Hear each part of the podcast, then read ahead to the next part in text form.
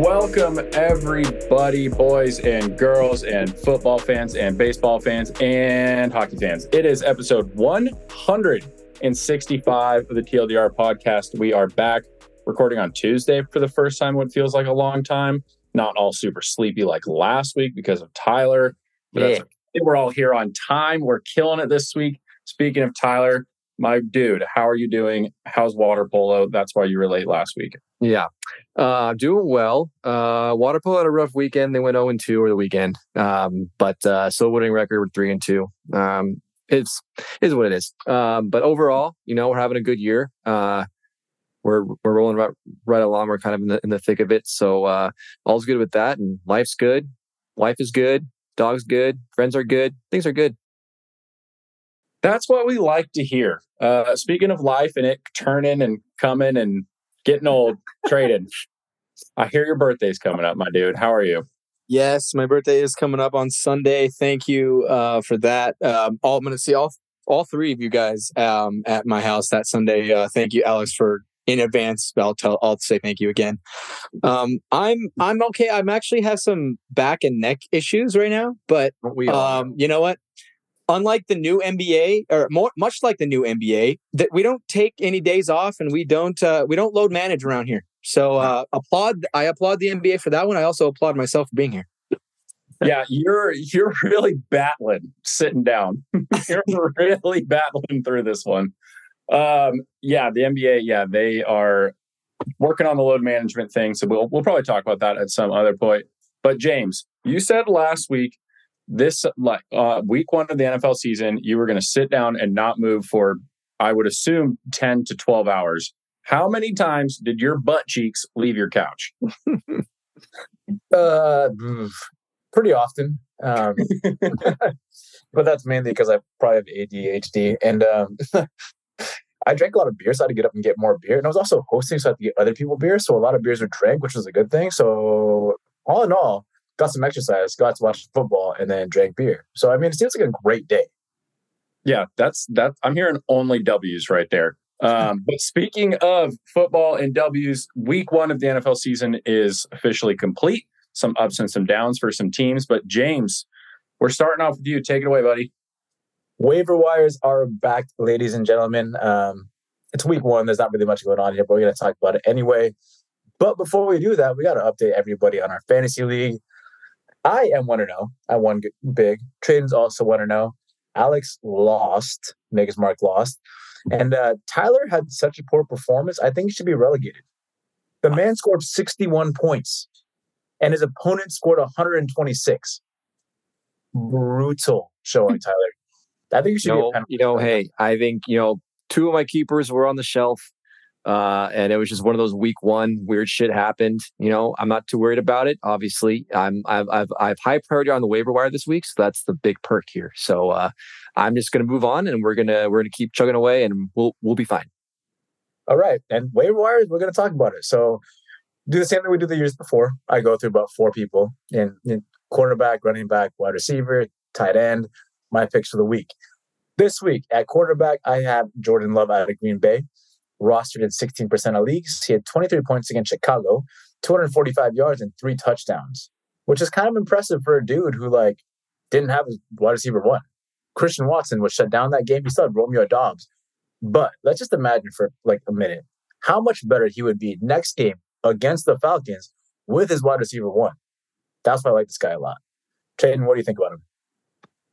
Yeah, um, I I have to agree here. I mean, if I mean if you're if you're sitting with Aaron Rodgers right now, you're looking for you're looking for a you know a replacement more than likely. Um, if you're sitting with Josh Allen, you're looking for a replacement. If you're looking for uh, uh, Joe Burrow, you're looking for a replacement. All these great quarterbacks shit the bed, so you might just be uh, looking for a replacement. I'm um, totally kidding on the last couple, but Jordan Love looked very good um, with with Green Bay. Um, you know, 15 for 27, 245 yards, three touchdowns, no interceptions. He he he he was efficient um, efficient enough um, you know, just to score you um, a, a, good chunk of points. Um, I, I, think that uh, you know, unless we see what happens with a veteran quarterback coming into New York, uh, uh, down in New York with the Jets, uh, Jordan Love, I think, is a safe bet to to um, you know to pick up if you're having some trouble at the quarterback. Tyler, what do you think about him? Yeah, I've been, I've been, I just got married. I know that, but I'm already against love here. Uh, so that's that's oh my Yeah. you all love that one. I actually kind of Um, enjoyed that one. That wasn't terrible. Thank you, thank you, thank you. Uh, I'm gonna go with another guy. You know, kind of one of our favorite waiver wire picks. We talk about a lot. Quarterback position. Good old our old friend Derek Carr. Uh, currently 28% of league zone. He's on a brand new team in the Saints. Uh, currently, I would definitely, uh, in my opinion, in a system and a team that's much better than the teams he was on before. Week one had a pretty decent week 14.6 points, one touchdown, one interception, three, three, 305 yards, a, a pretty respectable 69.7 per, uh, percent completion percentage.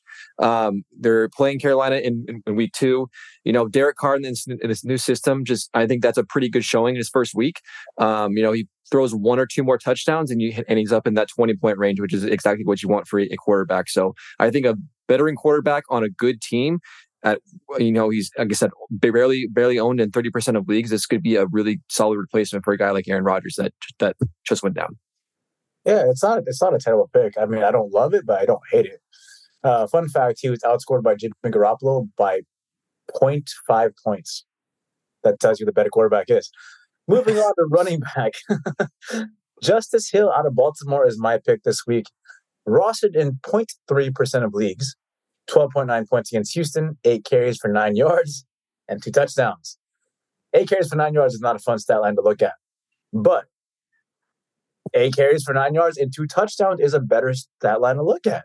Two touchdowns is huge. This is kind of the end zone guy, right? J.K. Dobbins is out. The bulk of the load for running back is going to be Gus Edwards between the 20s. But in that 20 to 20 yard range, it's going to be Justice Hill. Lamar Jackson is probably gonna, isn't going to be throwing as much, right? They're trying to switch that offensive system. He's not as accurate. Run the ball. Justice Hill is going to run the ball. And if you're not really having that running back by committee or uh, solo running back who's not running back by committee, you're really looking for touchdowns. And that's what Justice Hill provides. It, it's touchdowns. Tyler, what are your thoughts?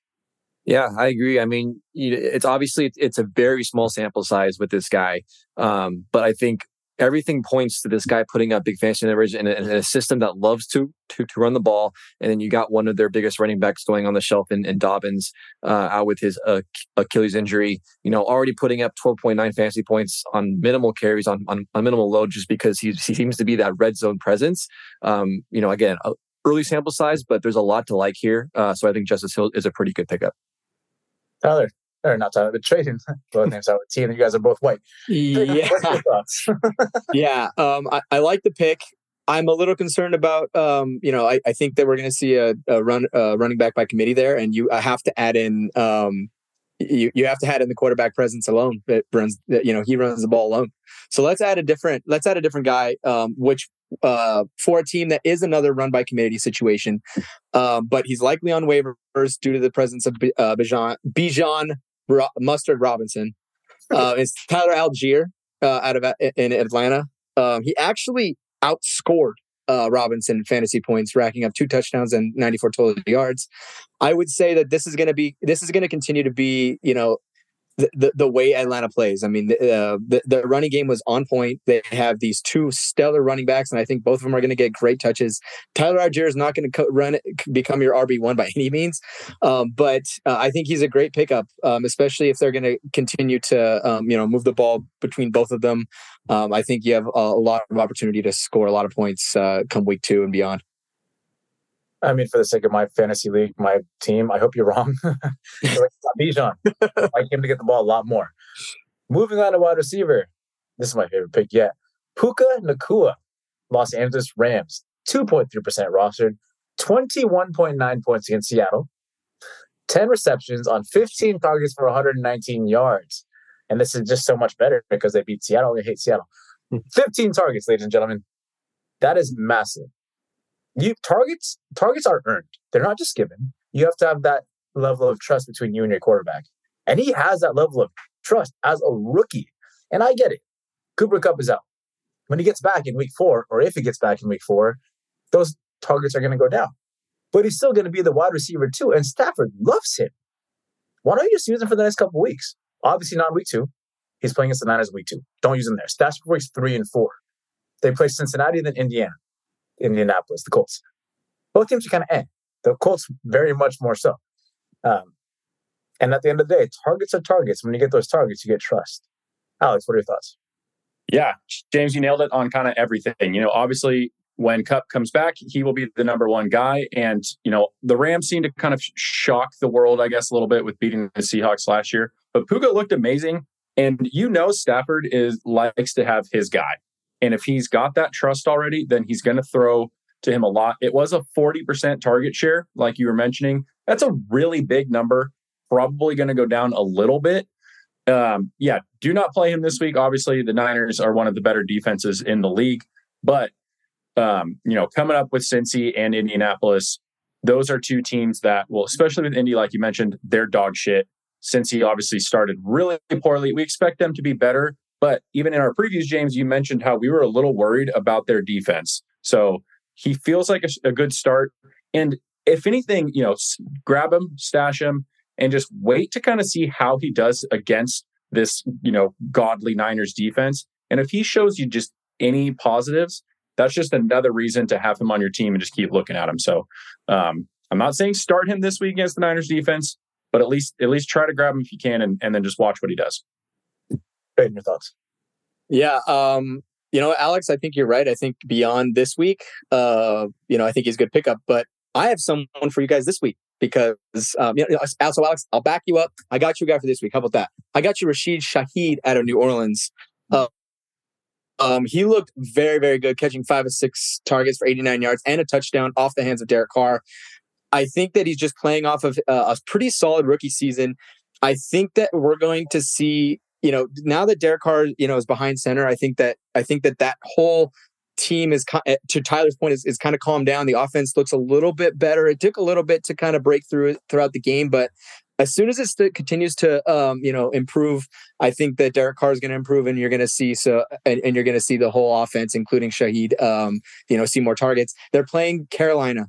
That's a much better matchup than the than the Niners that Alex was mentioning. So for this week, because we're talking about week two waiver wires, I got you. I like it. I like the uh, technicalities there. Moving on to tight end, Hayden Hurst out of Carolina, the team that Train just talked about. 4.8% rostered, 15.1 points against the Falcons, five, five receptions on seven targets for 41 yards and a touchdown.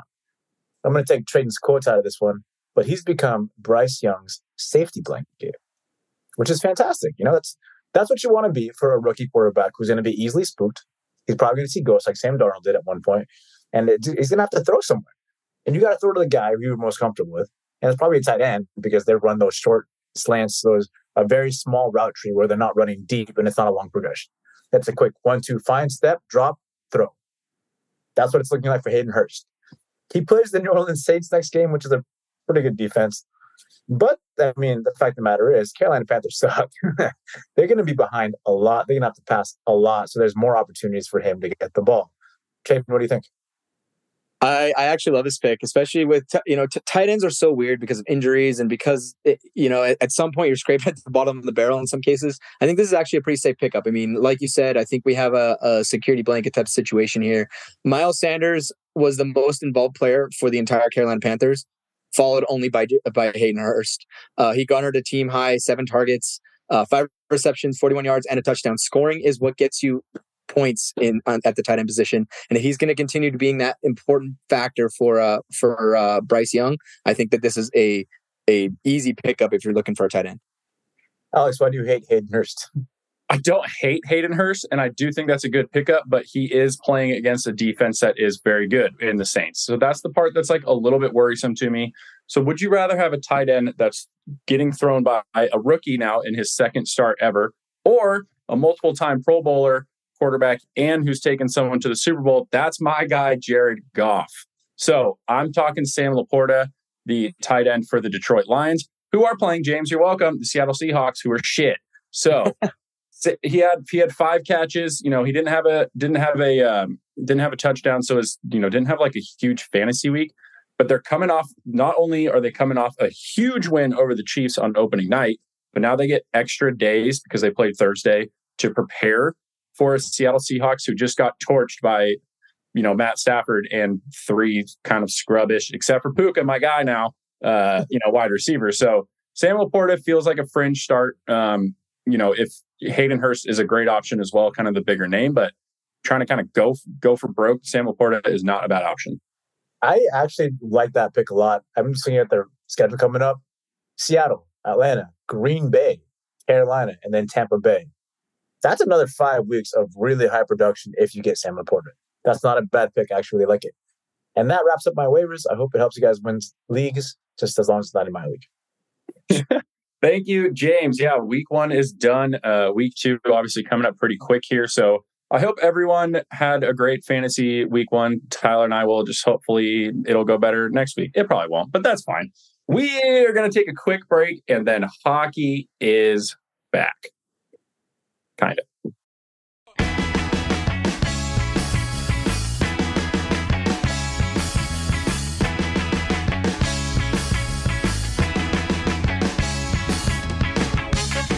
Welcome back, everyone. Just like how I started NBA previews last week and Tradon was hosting, now we're flip flopping. I'm hosting, and Tradon is going to start his NHL previews. It is we're into you know mid September already. Somehow it's crazy. Hockey is around the corner. Tradon, take it away. Yes, um, you started in the East, Alex, uh, um, I, and I'm going to start in the East as well. I'm going to start in the Metro Division, the pr- probably the division that not probably I care about the least, uh, mostly because I don't hate anybody in the Metro, and I hate and I hate teams in the in the Atlantic. So you care more about the about the teams you hate. Um, so this is going to go very similar to how Alex went. Um, you know, we're going to go through all these teams and uh, you know ask a couple questions about to the guys and uh, you know see where everybody's you know heads at in terms of um, in terms of you know where the Metro is going to going to come out to. So um, just for the record, I have Pittsburgh and Columbus. So I'm going to start with the team that did get eighth in the Metro, uh, and that is the Columbus Blue Jackets. Um, this year in comes in uh, rookie Adam Fantilli. Should have been with the Ducks, but here we are. Dmitry v- uh, Ivan Provorov is coming, left uh, defenseman, uh, and Damon Severson and Coach Mike Babcock is back behind uh, as a bench boss. Um, out is Jakub Voracek, Gavin a, a, defenseman I don't even know, Lane Pederson, Michael Hutchinson, and um, Coach Brad Larsen, obviously. Um, Columbus ended with 59 points last season. Everything that that could have gone wrong did go wrong.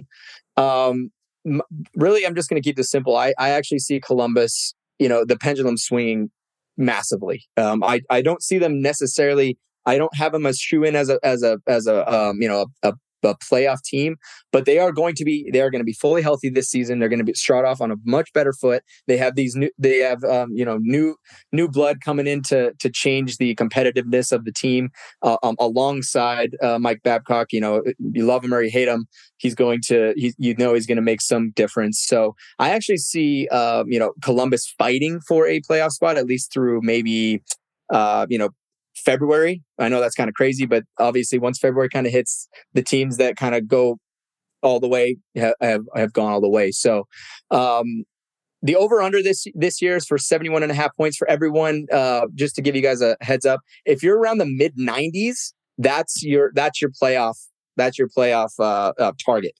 Um, it can be anywhere between 93 and 98, depending on depending on the division you're in or the conference you're in. Um, so for Columbus, it's uh, 71 and a half. That's where it's opening. Uh, that's where it's opening. They opened last year 79 and a half, and they finished with 59. So James, over under on the Columbus Blue Jackets. Under. Under for the Columbus Blue Jackets. So you do not have uh, thinking what I'm thinking. Okay, so uh, what about you, Tyler? I'm gonna go over. You over? You like them? Okay, I like it. I like it. I like to be different. Um, and Alex, that's a great line. I think I'm also going to go under though. Okay, uh, it is. It is a good line. I think you know. I think. I think we're just going to see a better team, but um, you know, at the end of the day, um, it, you know, it, will be interesting to see how they how they fare um, with the rest of the division. Kind of looking very interesting, and the Atlanta looking even more interesting. Looking at the next team um, that finished seventh uh, that would be the Philadelphia Flyers with um, a whopping 75 points, actually a lot better than than the Columbus Blue Jackets, but just a dismal season. Um, uh, 31 wins, 38 losses, and 13 overtime points. You know, bullshit points. Um, you know, we we we we we love those around here. We really do. Uh, in comes Ryan Poehling, Garnet Hathaway, Marc Staal, Sean Walker, and Cal Petersen. Out is Kevin Hayes, Tony DeAngelo, v- James Van Riemsdyk, Brendan Lemieux, Ivan Provorov, and Justin Braun. A very interesting situation where Philly has kind of brought it to the studs. So, Tyler, I ask you, are we going to see any glint of hope for the Philadelphia Flyers? Now, we know they're not going to make the playoffs, but are we going to see some sort of you know move in the right direction or light at the end of the tunnel? Probably not. Um, least, least, least not not this year. Um, I do think that you know them making some changes in the front office to try and build a better culture and you know trying to get back in the winning to their to their winning ways. Um, I, so there's there, there's changes happening, which is a positive. I think you know obviously what they were doing was not working. So I think going in this new direction, hopefully, um, we'll start that process. But I think for right now, it's just too soon to kind of really see any glimpses of that. Um, I just don't think it's going to be a, be a good season. But um, I do. Hopefully, it's just kind of the you know start of the beginning of a new era for the Flyers. Um, so hopefully, in, in, a few years, we'll really start to kind of see the fruits of their labor. But it's going to take a few years for that winning to come back. Yeah. Um, it, it, it, it's going to be interesting to see if they can actually at least make their fans look or feel like there's something, some hope there. But the over under Vegas is setting them at 76 and a half points, well, well out of uh, contention for playoffs. Um, last year it opened up at 78 and a half and they missed at 75. James over under 76 and a half points. Going under again. Under again. You do not like this division. Tyler. I'm going to go under on this one. Under on this one. Alex? Yeah, under. I think we're all under. Um, we just, I just can't trust this team. Um, and there's a reason for that. Um, maybe we'll trust this next team, Washington Capitals, that finished sixth in the uh, in the division uh, last year uh, with 80 points, uh, uh, 35 wins, 37 losses, and 10 overtime bullshit points. Uh, in comes Max Pacioretty. Hopefully he stays healthy. Matthew Phillips, Joel Edmondson, and coach Spencer Carbery. Out is Conor Sheary, Craig Smith, Connor Brown, Gabriel Carlson, Carl Hagelin, and coach Peter Laviolette. It seems to me like the the heyday is over for the Capitals, but you know, crazier things, um, you know, uh, have happened. Um, James, I ask you: Are we going to see the start of the Washington Capitals just focus on getting Alex Ovechkin his his scoring record, or are they actually going to be competing for a playoff spot? So before I did the research on this question, I would have been like, "Oh yeah, man, this team is just throwing in the towel and they're going to get Ov his his record." But then after looking at stats, what had transpired over the last season, my stance has completely changed. Hmm. First things first, Rasmus Sandin that they got in the trade, great defenseman, really good at what he does, very good puck mover, and he's he, he had like what 15 points in 19 games last year with the Caps with the new team that's huge. He's going to do great and feed Ovi the puck, which he's supposed to do anyway. Right. But then you look at what happened injury wise for this team. Backstrom missed 42 games last season. Tom Wilson, 49 games. John Carlson, 42 games. TJ Oshie, 24 games. That's at least 50% of the season for majority of these guys. Mm-hmm. And that's those are big names. Those are big players. They're good at what they do. And for the Capitals to do as well as they did and finish with 80 points, with that many injuries to that many key guys is a little astonishing. So if these guys can stay healthy, if Pat Pacioretty can come back and be healthy, if the Spencer Carbery can incorporate Rasmus Sandin in a better way and just keep feeding Ovi the puck, then yeah, we'll see Ovi get close to that goal record. And we'll see, I think we'll see this Capitals team pushing for a wildcard spot. I like it. I like it. Um, so James, I'm going to start with you. The over under set at 85 and a half. So 10, probably 10 but you know, give or take 10 points away from a playoff spot. It opened at 93 and a half, which would have put them in, uh, but they finished with 80. So uh, over under 85 and a half. Over. Over. So you, so you do think they're really going to be pushing for it. I like it. Alex, what about you, buddy? James, you convinced me. I was also going to go under, but I'm going to go over, but they missed the playoffs. okay. Uh, Tyler? I'll go over as well. I'll go over as well. I'm going to say under. Um, I, I do like what you say, James, um, and I, I do appreciate that the Capitals are going to be competitive. I just think they're just I, I, just can't trust them right now. And, you know, the age factor is there and th- there's way too many young teams that are coming in and, and making a push. And the Capitals might be just on their way done to be, to be done, unfortunately.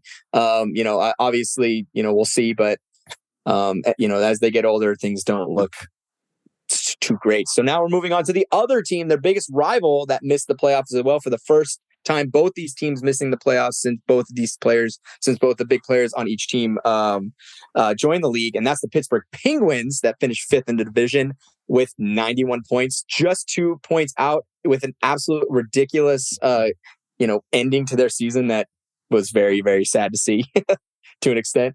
Um, in comes Erik Karlsson, Reilly Smith, former Stanley Cup winner, Matt Nieto, um, Noel Acciari, Rem Pitlick, Lars Eller, Vinnie Hinostroza, Ryan Graves, Alex Nedeljkovic, and GM Kyle Dubas. Out is Jason Zucker, Mikael Granlund, Jeff Petry, Brian Dumoulin, J- Jan Rutta, Danton Heinen, Casey DeSmith, Brian Poehling, Josh Archibald, and uh, Ron Heck and GM Ron Hextall. Um, I, I, I think that they're a better team than last year. Holy shit, they they completely kind of changed. Like Kyle Dubas came in and, and did his work. Um, and and bringing in Karlsson and Graves, I think are big upgrades on the back end. Even if Karlsson brings age, he, he's just he's just that force on the offensive side. Defensive side, we have a problem. Um, they're probably going to start Tristan Jarry, and that is a scary you know notion for me. so I, don't know where this team's gonna gonna fit. I think we're gonna have a very similar situation that they're gonna be very close. They could lose out by a couple points, but um, but it's gonna be a dogfight. Um, uh, but at the end of the day, I think uh, um, you know, I, I, think they're probably going to be on the outside looking in, but who knows? Maybe they're maybe they're going to galvanize and um, you know change things, especially with Reilly Smith, that veteran presence who just won a Stanley Cup. He's going to want the, to taste that again, and Erik Karlsson, that has never won, um, is going to really want to, um, you know, considering he's getting older and older, and he's going to be uh, on his way out very soon. Pittsburgh Penguins, the uh, the uh, odds have them at 96 and a half points. That is probably good enough for playoffs. They opened at 101 and a half last season. They finished with 91, well under. Um, they just could not um, get it together. So, Alex, where are you with the Pittsburgh Penguins at 96 and a half? Oh, I'm gonna go under. I think they get 95 points. 95. Okay. Uh James. Ah, uh, that's a really close one. I, I'm also gonna go under. under, yeah. It, it's a tight one. I mean, that 96 and a half is that's putting them into, you know, easily into the wild card. Uh, so that's that's a tough one. Tyler? I'm gonna go under as well. Yeah, I think I think I'm under too. Um, I just think that's a little high, and maybe Vegas just you know um, you know see something that we don't. you know. Uh, but at the end of the day, here we are. Um, Alex, we're finally going to get to you. uh, no, no, you know what? We're not. Uh, I don't know who's, who's taking the uh, the New York Islanders. Oh, it's Tyler. So oh, Alex, you still have to wait. Still have to wait. I ended up picking the top two teams, and I apologize for that. you're honestly, fine. No, I apologize that, that you're guys. not getting much time. Um, but here we are. We're we're going to start with the first team that we're going to discuss today that made the playoffs, and that is the New York Islanders by the skin of their fucking teeth with 93 points, 42 wins, 31 losses, and nine overtime bullshit points. For the New York Islanders, I, I mean, very not much went on. Um, in comes Julien Gauthier. Out goes Josh Bailey, Zach Parise, Parker Wotherspoon, and uh, Cole Bardo- Bardreau. Um, Tyler, uh, this is the team that I, I think that you know they haven't they clearly have an issue with scoring, and my I guess my question is. Is it time that Lou Lamoriello finally decides that he's going to find his scoring prowess, or is this the time that we finally see, you know, uh, oh, and is Bo Horvat enough, you know, from uh, Vancouver last year, and finally he's going to get a full time with the Isles, or is is it time for Lou Lamoriello to look at this team and say, you know what, we need to do a formal teardown and rebuild under this new kind of game that we've seen because it's kind of old school.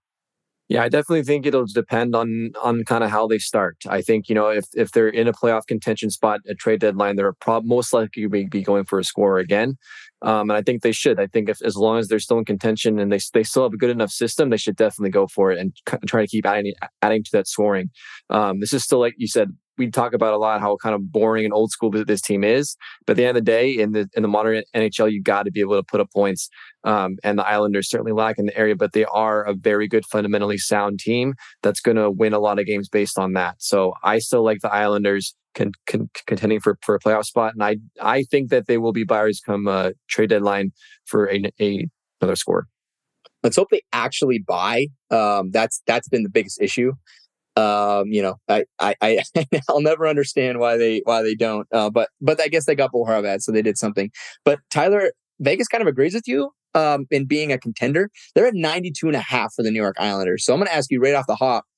I mean, 92 and a half is probably not enough to make it in this tough, tough conference, but that's fighting for it. So do you have them at over or under 92 and a half points? Yeah, I definitely got them over kind of based on what I was saying. I I, I think that they'll be of a, a good solid wild card contender for sure. Like it. Uh, James, do you have 92 and a half Islanders over under? Under. Under. You are not, you are fading the Islanders. Alex? I'm going under as well. Going under as well. Team, Team James. Team James. uh, see, uh, it, it, it's the scoring for me that is the question. I have everyone under except the Blue Jackets so far, so I'm, I'm fading the entire division. I think things are going to change here once we uh, once we discuss the next three teams. Um, but I, I, I don't know what to think about the Islanders. I really really don't. Um, you know, but nonetheless, here we are. Finally, we get we get to talk. Alex, you finally get to talk. We're going to talk the third team in the Metro, which would be the New York the New York Rangers. Uh, that is, oh my god, I feel I just feel bad for Alex at this point. No, because I picked the two best teams. The, yeah, so so New York sits sat with 107 points. The the the huge delta between you know the New York Islanders and the and the Rangers.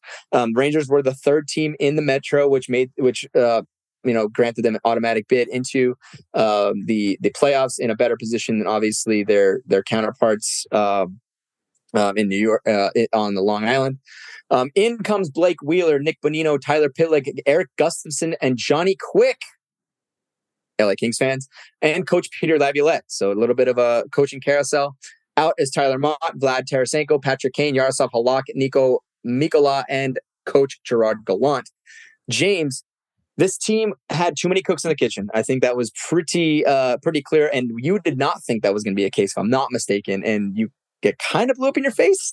but this team has got a different type of player in, you know, the Blake Wheelers, Nick Boninos, the Tyler Pitlicks. These are the guys that are gritty, that are a bit more grounded, that don't maybe don't have the flash, but you already have that um, throughout the lineup. So I ask you, are the Rangers going to be the best team in the Metro? And uh, are do you think they're going to push out the Hurricanes as the top team in this division? There's a chance. There's, uh, I wouldn't say confidently like, yeah, they're going to be the team to beat because the next two teams we're going to talk about that Alex finally likes to talk about are great just as well. Um, but yeah, you're right. I did not think they had too much too many cooks in the kitchen, but they clearly did because they didn't do too hot. But with the additions they made this offseason, like you had mentioned, they brought in a ton of age. like 37 year old Blake Wheeler, 35 year old Nick Bonino. I have no idea how old Jonathan Quick is, but I think he's like 53. Uh, but he like they brought in some age, and with that comes experience, and with that comes the the need to not be the guy, even though you were the guy somewhere else, which is great. Blake Wheeler, man, still great with assists. That's going to be helpful in that second line. Erik Gustafsson is a great public defenseman. They're finally going to be able to get the puck to the guys who need it the most, who have been there, done that for that team for the longest time in Panarin and Mika. That's what they needed. They gotta, they gotta, you gotta keep it simple and give it to two, one or two guys who can be the guy instead of having to shuffle it around and hope somebody takes a shot. So I think they're going to be better off than they were last year. Do I think they're going to be number one? Ah, it's like somewhere in between like the it's it's 41% to 51% for me. It's a coin flip. It's like it's it's so close that there's a possibility, but it just really depends on how fast this team starts. Because this division, the top three in this division will go quick. And so the faster you start here, the better position you are later on. Because there's going to be ebbs and flows. And whenever that happens, you, you gotta you gotta have that that that base on there. So we'll see how that goes. But I, I there's a shot they make it, but I don't think that they're number one. Yeah, I mean, you, you look at all the top three teams, and they and they're just so close. Um, but I do think that the Rangers are just a better rounded team. Um, and unfortunately, the Vegas does not necessarily think so. Although this could be the case of other teams, you know, moving up and and and making it a little bit harder for the New York Rangers. They have them at 103 and a half points, easily easily playoff contenders, but not probably not good enough to win the division. They opened at 99 and a half last season, finished with 107. So James, where are you with the New York Islanders at not at or no, I'm sorry, New York Rangers at 103 and a half points? Over. Over. Okay. Uh, I'm going to take the over with this team as well. Um, I, I think I think we should expect more of that. Alex, what about you? Yeah, this isn't over for me. It's an over for you. What about you, Ty? Over. Over. So we, we might see another discrepancy where the bottom half of this division sucks and the top half is just is just beastly. Um, you you kind of see that at, from time to time. Unlike the Pacific Division that was very tight, um, doesn't seem like this is going to be the case this year. Now, now, Alex, it is your turn. Okay, uh, uh, we get to talk about your New Jersey Devils, who finished yes. second, one point behind the Carolina Hurricanes, um, who they who they ended up losing to in the in the uh, I'm sorry, who they ended up losing I'm I and I'm drawing a blank because it really it's been too too long since hockey was out. But at the end of the day, doesn't matter. They had 112 points, one point behind the Carolina Hurricanes, 52 wins, 22 losses, and eight loser points. In comes your boy Tyler Toffoli, Chris Tierney, Thomas Nosek, and Colin Miller. Out goes Thomas Tatar, Damon Severson, um, Igor Sharangovich, Miles Wood, and Ryan Graves. So I ask you, Alex, this is a team that I think surprised us. I know that they surprised you. You drafted them in our in our uh, you know in season cup, which is coming back. Um, that's a little se- that's a little preview. Um, they they they looked very very good, but that that I think that age issue kind of got to them. They're, they're they're almost too young. They're a year they're a year experienced. Is this team the scary team of this division? Kind of. Uh, I mean, I think you look at them and bringing in Toffoli, just like with the Islanders and Bo Horvat, you get Timo Meier now for a, uh, you know an extended period, a full you know a full off season with the with the Devils. Um, you know, Dougie Hamilton really stepped up on that D-core last year, and this team looks good. And they're young. They've got another Hughes coming. Their prospect depth is insane. The New Jersey Devils are the team on the rise in the Eastern Conference. Um, and yeah, I definitely think a lot of that that young playoff inexperience didn't help. They did beat the Rangers though with all that playoff experience. So sometimes youth wins out. Um, but I think this team is just set to keep keep rising, keep rising. The goaltending situation is a little bit of a question mark moving forward. Um, you know, I think they switched goalies in the middle of that playoff series. But watch out, Hellebuyck, John Gibson, you could be a New Jersey Devil come trade deadline. I, I love that. Um, I, I, think I think I agree, I, I, agree mostly with you about the the biggest question mark being the goaltending situation. I mean, if they had Igor Shesterkin, uh, you know, obviously New York Rangers have to have the goaltending goaltender of the division. If they have Igor Shesterkin, this team is unbeatable. This team does not lose a fucking hockey game, or uh, you know they, would be very seldom. So it'll be very interesting to see if um, Akira Schmid is going to you know um, keep his number one spot as a, as the rookie last year, or uh, Vitek Vanecek is finally going to you know figure it out. But um, Alex, Vegas has the New York, New Jersey Devils with a whopping 108 and a half points. That is a that is a step back, but again, I think it has to do with you know uh, you know 112 is a lot of points. that's just, that's to be real.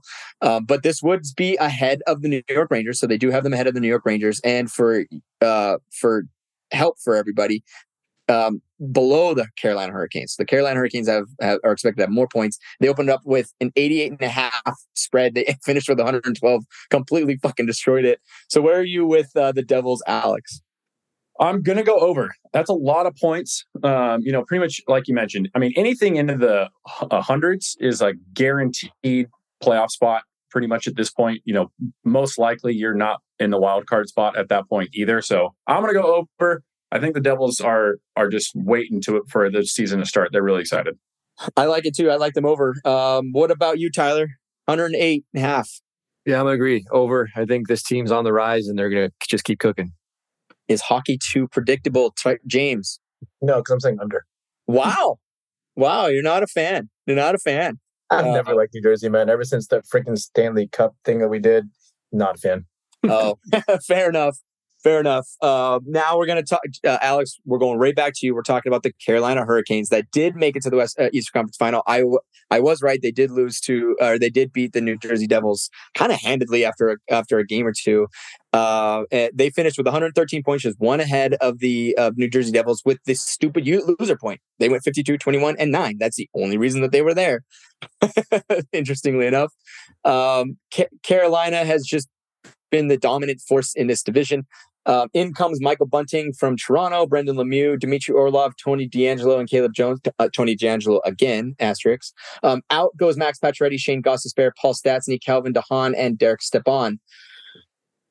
Alex, this team has just been kind of a dominant force of this division, but they have not been able to get to the Stanley Cup final. They made it to the Eastern Conference final. I think that we kind of were surprised because we didn't think that could be done, but here we are. They have an aging goaltending unit that that's very, very good. Their defense is one of the best in the division, in the let alone division, the entire league. Do you think that this is a team that is a shoe in for the top top spot? Oh, and do you see this team being dynamic enough to make it to the Stanley Cup final for the first time in seemingly forever? A shoe in is a strong phrasing. I, I think they're the heavy favorite, and I think that we should be looking at them as one of the strongest contenders coming out of the Eastern Conference. Um, I, I still think they're the, they were they're the favorite to win this division. Look, this team has all the pieces. They they're they're built top to bottom. I'm a Tradon, I'm really sorry to say this, unlike teams like Toronto or Edmonton, who are very top heavy and don't have the depth, and we see that fail in the playoffs. I think the Carolina Hurricanes, if Svechnikov was healthy coming in to the playoffs last year, I mean, he didn't play at all, but if he was healthy, totally different series. Look, he's only 23 years old. That is blows my mind. I feel like yeah, it's been like eight years. He's been around a long time. Yeah, he, you know, and the the Hurricanes they don't have that superstar superstar McDavid, Matthews, MacKinnon, but they and they don't you know, but they get get depth from all over the place. And I know Tony DeAngelo is you can think about him however you want to think about him, but he and Brent Burns together now leading those power play units on the defensive defensive side and being a you know positive or like an offensive defenseman will be a huge for them just because you know Burns is 38 years old, whoever old he is. You never know how he's going to hold up. But this team, they have all the pieces. They just need to execute. They just need to execute, and I, and I think at the end of the day, they they're not going to care about their points, and I think you agree with that. Um, it's just kind of given to them because the bottom half of this division is is is well below them. Um, but um, it it really comes down to if they can you know complete it and go and go through the playoffs. So that's their biggest question mark. Um, but my last question mark for you guys: they have the the pundits have the Hurricanes at one hundred and eleven point five points. That's ridiculous. But at the end of the day, they finished with one thirteen this year. They opened at one hundred oh three and a half. Handedly, handedly um, took the uh, uh, took over there.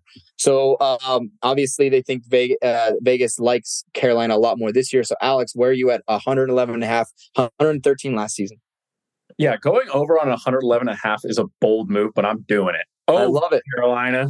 I love it. Um, I'm going to take the under. I think that's a little steep, especially because I do have the Rangers going over and the Devils going over and the Blue Jackets going over. And I know that they're not going to contend, but they're taking points away from someone. Uh, so we can assume that it may, maybe the Hurricanes every now and then uh, for a couple games. So James, over under 111 and a half. I gotta agree with Alex, man. I gotta go over. It's a bold move, but it's a lot like my favorite Del Taco order. So bold, bold it is. Hey, hey, it is a competition. It is a competition. So you got to be different. Tyler, are you gonna go with me or are you gonna go with the boys? I'm gonna go with you. Yeah, it's 111 just seems a little too high to go to bet um, over. So I think yeah, still a very good team, but I'm gonna go under 111. It scares me too. Not that I don't think they can do it. It's just I don't know that I can bet that. That's a lot of points. Uh, considering only two or three teams even did it. Actually, yeah, they're one of two teams that even did it. So, or one of three teams, excuse me. So, uh, you know, obviously James and Alex are going to be rooting for that. um, that's all I have for the Metro this uh, this week. Um, Alex, we are going to go through the next three divisions over the next four weeks because I will be hosting in there. And on the last week, um, or yeah, I guess in the last week we're going to be doing the uh, the in season cup draft. So uh, everyone's going to be excited for that and I loved it. You guys are going to love it. And I can't wait for that.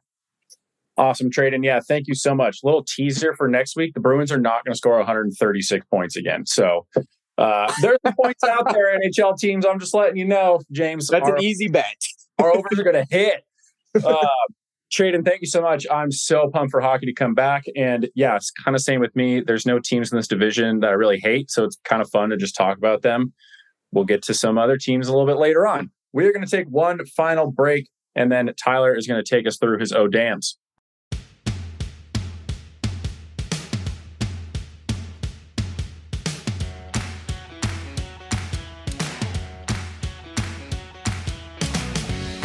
Welcome back, everyone. We are getting into it. The playoff races are heating up. The Atlanta Braves have technically clinched a playoff spot, which means things are for real. Tyler, take it away. Yeah, we're getting to that point of the year. We got the magic numbers everywhere. Um, a lot of teams still very far away, but uh, we're to talk about the the National League wild card, which is there is a about six, you can argue, maybe seven, but really realistically, six teams that are in a wildcard spot are very close on the outside looking in. Um, and we're going to talk about who we think is in and out of that National wildcard spot as we head. We got pretty much three full weeks left of the regular season. The standings entering today, which is September 12th, uh, the Phillies are on top three and a half games up on on on in the wild card. The Cubs are sitting in the second wild card spot. They are two games up. The Diamondbacks are right even on that third wild card spot. And then you got the Marlins who are a game and a half back, the Giants who are also a game and a half back, and the Reds who are two games back. Uh, you got the Padres kind of sitting there, taking one out of it. They're about you know six or seven games out, but you know they're kind of out of it at this point. But they're technically still in it. Uh, but really, between those six teams, and if you want to throw the Padres in, you can. But my question is simple which three teams are in and which teams are out of the ones that I've mentioned? Uh, James, I'll start with you. I mean, Phillies are for sure in. I'm not even going to try to argue against that one. Um, unfortunately, I was dead wrong about the Cubs, and they're in. I really hope they were going to start losing, but they're not. So I'm not going to argue against that one either. But the third wild card spot is where it gets a little interesting for me, and that is where I picked the Cincinnati Reds to make it in. Tyler, I hope that makes you happy. Nice, it does. I, the biggest thing going on here is that um, they're as of tonight's games, they're only one game back from that wild card spot, and they have the easiest schedule moving forward: Detroit, the Yanks, the Twins, Pittsburgh, Guardians, and the Cardinals. That's how they finish. That's an easy way to finish out your regular season, and it's really going to propel you forward. Like the Bay Area and me really wanted to pick the Giants to make that last spot, but they end their season with seven games against the Dodgers. that just, that, it's, I'm sorry, man. Like that's not happening. So by default, I'm going to go with Cincinnati, and I, I still really like Cincinnati's team. Yeah, they're definitely still in the thick of it for sure. I like that pick. Alex, who do you got in and out? Yes, I agree with James on two points. The Phillies and the Cubs, Phillies for sure are a lock. Um, the Cubs, I I boldly, I think Tyler, you were gone on your honeymoon. Boldly picked the Cubs to come back and win the division. I don't think that's going to happen anymore. so I'm gonna I'm gonna stick with those two teams in there. I really thought about the Giants, but like James mentioned, they play a lot of games against the Dodgers at the end of the season. And in my uh, as biased opinion as I possibly can, I will be in San Francisco at the Dodgers Giants game, the very last game of the season. I really would love for them, the Giants, to miss out by one game because the Dodgers beat them on the final game of the season. I'm just going to put that out there. No, think it's going to happen. So I think the Giants are out. I'm a little worried about Cincinnati. I'm a little worried about Miami. I called the Arizona Diamondbacks dead three weeks ago. I'm officially saying I was wrong. I'm going D backs. The Snakes are making the playoffs. All right. So you're kind of liking it as is. Uh, Tradon. What about you? Yeah. So Philly's in. We don't have to discuss that. um, Chicago's out because they're going to the division top. Wow. I have Milwaukee going to the wild card. Um, I know that sounds crazy. They they're they're two and a half games back. They're obviously if they come back against Colorado, they can tighten that back up. They Chicago plays Milwaukee in the final final three games of this of this season. That could be it. That could be what they need to to uh they win out and they can they can take that spot. So I'm you know what I'm saying I'm going I'm doubling down. Chicago Chicago's out of the wild card. They're in to the divisional leader. Milwaukee is taking the the second wild card spot. Uh, actually, they would take the first wild card spot, um, and um, you know Philly would Philly would be second. And my third, oh man, this is tough. Um, I, I, I don't trust Miami so it really comes down to Cincy, San Francisco, and Arizona. I, I, I I'm sorry. She's gonna hear this. I can't trust San Francisco. Mm-hmm. I, I, I, can't. Like, I, have had an issue. I know they've won four in a row here, and, and I and I think that's great. I, I have an issue with the fact that they don't have a, a solid starting lineup. They're playing these bullpen games that I think just are tiring their entire fucking bullpen out, and I just don't think it's sustainable. And I think it's it already has caught up to them, and they're lucky that they have won the last four. Um, I'm gonna I'm gonna say Arizona just because I don't know. I have no I have no reasoning behind it. I'm um I, I just want to be a little I guess a little different. I I'm just I, I hope it's San Francisco. I just I just can't bet on them right now because they've they they've really shown that the the way that they've structured their their starting pitching lineup it, it, it's not sustainable and um, if I learn anything about baseball, you need to have a starting lineup that can that can sustain and keep you through the entire you know 162 game season. You are correct about that. I like that you uh you know went a little bit um different there with with with with the Cubs winning the division. I definitely think that's a winnable division for them for sure at, at, at this point. Um, that could definitely happen. So I definitely like that kind of twist there. Um, I'm going to be a little bit different here. So obviously, I agree with what most of you guys are saying. I think Phillies and uh, Cubs. I, I, don't think the Cubs are qu- going to quite catch the Brewers, um, but I like them as, in in that second wild card spot. For the third one, Matt, I, I agree with you guys. I think you can make a case for each one of these teams, um, and I'm going to go with the Miami Marlins just because they seem to be a team that I've been talking shit about all year that it makes no sense that they've been this good. And there's just something about this team. If Jorge Soler can come back from his injury, that his, his, his oblique injury, which it sounds like he will come back within the, the next week or so, I think that this Miami team is going to have a good chance at making it. And in a season where a lot of things don't make sense, Miami making the playoffs just seems like the perfect kind of fit to that. Uh, so I'm going to go with Miami, just somehow finding a way to grab that third wild card spot. But I mean, you like I said, you guys all made a case for pretty much all these teams. and I think those are all very valid. So I think this National Wild Card spot, especially that third one, that that third spot is going to come down the wire, and it's going to be a very fun race to watch. Uh, so let's move on to my second. Oh damn! A little bit of off of the field comments that were interesting. I think uh, George Kirby is starting pitcher for the uh, Seattle Mariners last week. Uh, he gave up a game tying two run home run in the seventh inning um, on his 102nd pitch of the game. Um, it would eventually lead to a loss against the uh, the, the Tampa Bay Rays in a weekend.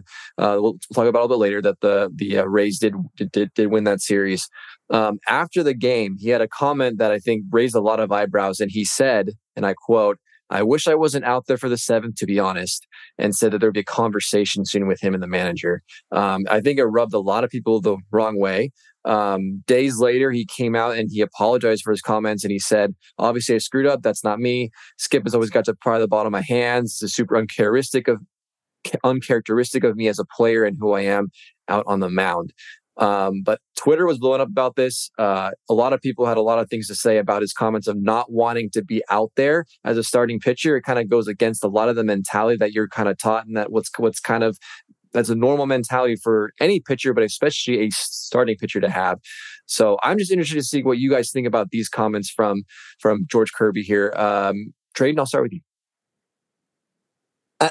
I, find it tough to hear. I mean, I, I, I, I look, I, I understand that that athletes need to, um, you know, have a voice and and um, you know and and and they have feelings and they have eh, you know they have a, a gas meter so to speak I, I would think that that's something that you talk about with your with your within the team confines, and that's not something that that, I would immediately go to. Like I, I couldn't imagine, you know, I, even even the even the baseball even the basketball players that I that I talk shit about in terms of the load management, they don't open up about that uh, in front of everybody. They they they keep it well within the confines of the team, and it, it, it it, it, makes him look a little soft. I mean, I know that he's probably gas. I appreciate that, and I'm not gonna say that he wasn't gas. That's that's fucked up too.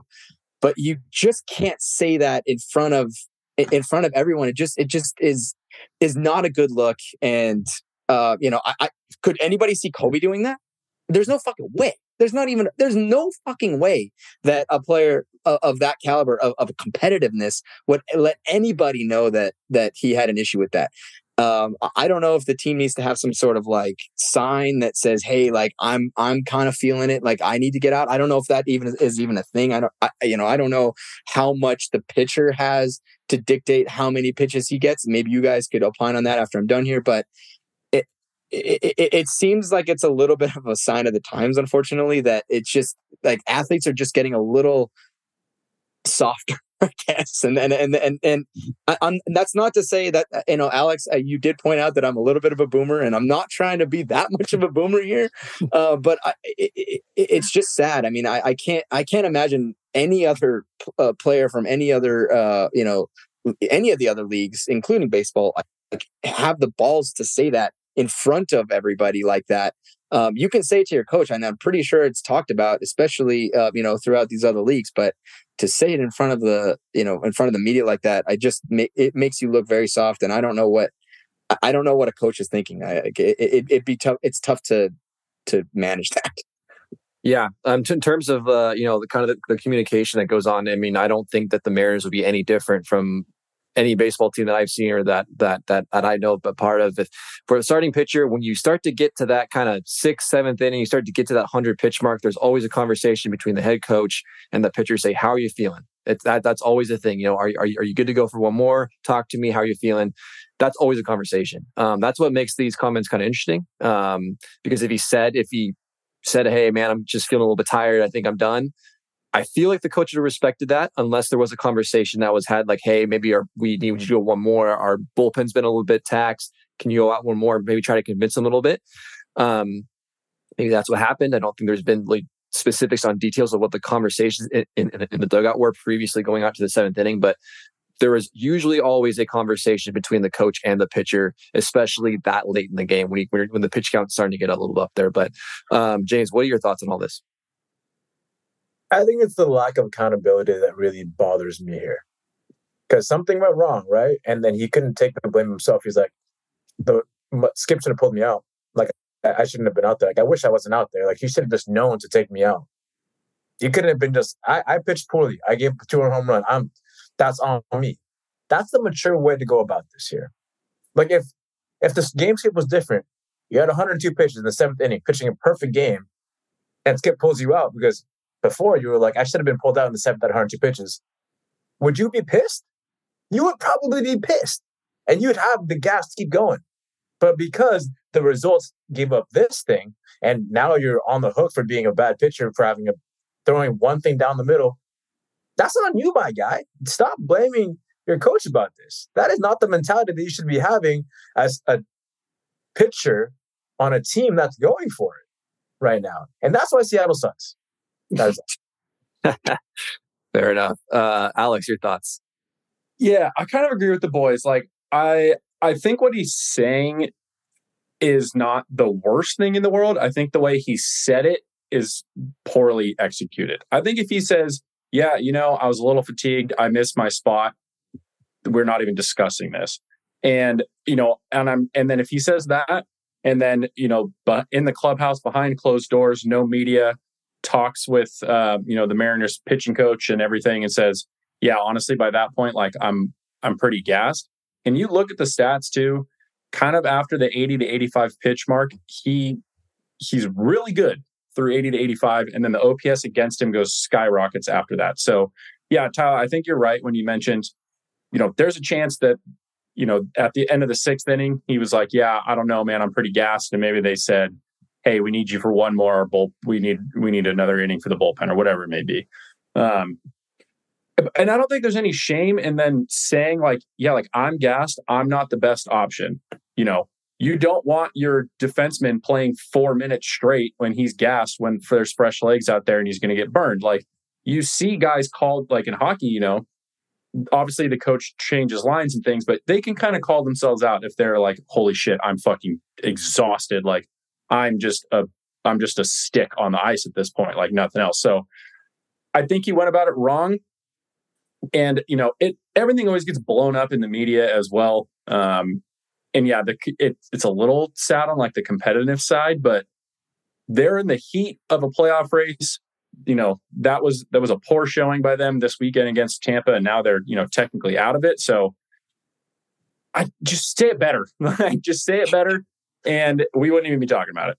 Yeah, I think I agree. I, I, don't think he should have said this to the media. I think conversations like this certainly happen between managers and p- pitching staffs uh, behind closed doors. There's no there's no problem with discussing. You know, hey, I'm you know usually around this time. You know, I kind of max out. And it would be great if I, you know, maybe just wasn't out there just for the sake of, you know, the team winning. So everyone wants to win at the end of the day. And when you don't win, you lose, everyone's upset.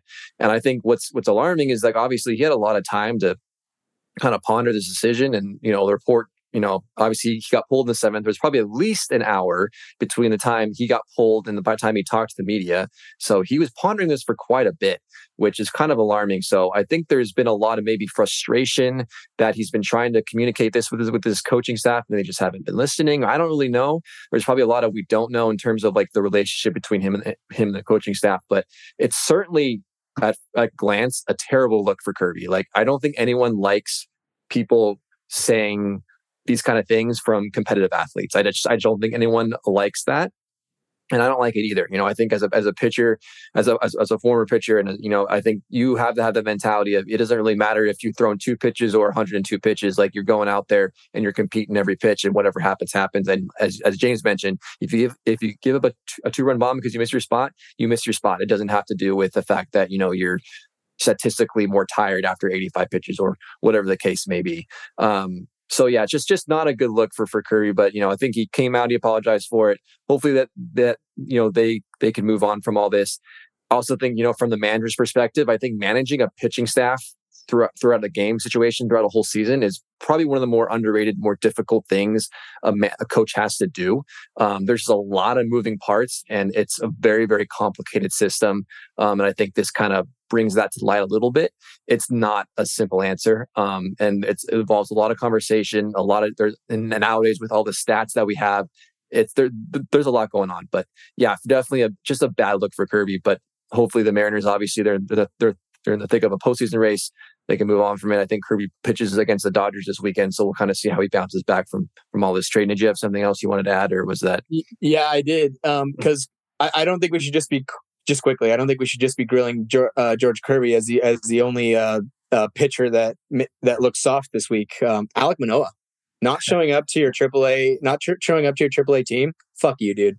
Fuck yeah. you, ne- and never step foot in, in Toronto ever again. You fucking bastard. Yeah, he's uh he's having one of the worst years I think ever, maybe. Uh, I just he is just you know we'll see what happens with him and, and his future. But I agree. I think that's a definitely a, a really bad look for him, even worse than Kirby. I think uh, you know not oh, even showing up and even trying. You know, I think that's probably one of the worst things you can do as an athlete. So, uh, yeah, Alek Manoah is having a real shitty 2023, no doubt. Um, let's move on to our final uh, series picks of the week. We, I guess, we have to go over what happened last week. I'm not happy about it, but let's let's get into it. Um, so last week we had the Diamondbacks at the Cubs. James, you're the only one to correctly pick the Diamondbacks. They almost swept, which almost gave me a, a, a reverse sweep penalty. Thank God the the the, Cubs won on Sunday, um, but the but the Diamondbacks ended up winning that series three to four. Uh, the Rays ended up, as we just mentioned, uh, beating the Mariners uh, three out of four. Uh, James, you were one, or James and Tradon, you guys both won um, that that series. And then uh, the Marlins went to Philadelphia and upset the Phillies, which Tradon, you picking Miami fi- finally paid off for you. You were the only one that got that series pick. The rest of us got the L on that one. So uh, James and Tradon, you both had pretty solid weeks, two and one. Congrats, Alex. You and I, 0 for three. Uh, So that brings us to the overall standings. Uh, Alex and Tradon, you guys are once again tied at the bottom, uh, 12 and 16. Uh, I have officially moved to the lost column. I'm 14 and 15. And James, at this point, you you're you're cruising at, at 18 and 11. Um, oh you know, God. the rest of the way, you just have to be probably 500. And I think you got this thing in the bag. So you got about three weeks left of picks. Don't fuck it up. All right. So uh, here's where we're at right now for this week. I got three. I got three uh, series for you guys. First one, the Dodgers are heading up to the Pacific Northwest to take on the Seattle Mariners. Alex, who do you got? Yeah, I'm gonna go the Dodgers this time. All right, Dodgers for Alex. James. Can you just guess what I'm going to pick? Yeah, LA. So yeah, trade, yeah, I'm, I'm yeah. sleeping this one too. Dodgers. Oh, and, Dodgers. Okay, and the crap, James. Fuck. Dodgers are gonna Dodgers are gonna win, but now I can't take the sweep, or otherwise I tie with him. So, I mean, you could, but it's up to you. Yeah, Dodgers are gonna eat the Mariners lunch. Fuck the Mariners now. All right. Wow. Yeah, I'm gonna go Dodgers too. Obviously. Um, you know, even, even with the Dodgers, you know, they, with the bank the pitching staff, I think they're still a very good baseball team, and I think yeah, the Mariners are scuffling just a little bit. Um, all right, Rays taking on the Orioles. This is a, this is a series that I've been waiting for for a long time. The the top two teams in the American League East. This series could arguably, you know, decide who wins this division. So um, Rays at Orioles. Trade. Who do you got? Um, I have Tampa Bay winning this one. All right, I like it, Alex. I'm also going to go Tampa because I just want this to get tighter in the AL East coming to the end. For sure, James. Rays three to one. All right, I'm gonna go Baltimore here. Um, I think Baltimore has been as consistent as a team that they come. They're at home. I think that they've had some great mojo, and I think that they're going to kind of seal the bag on the American League East in that series.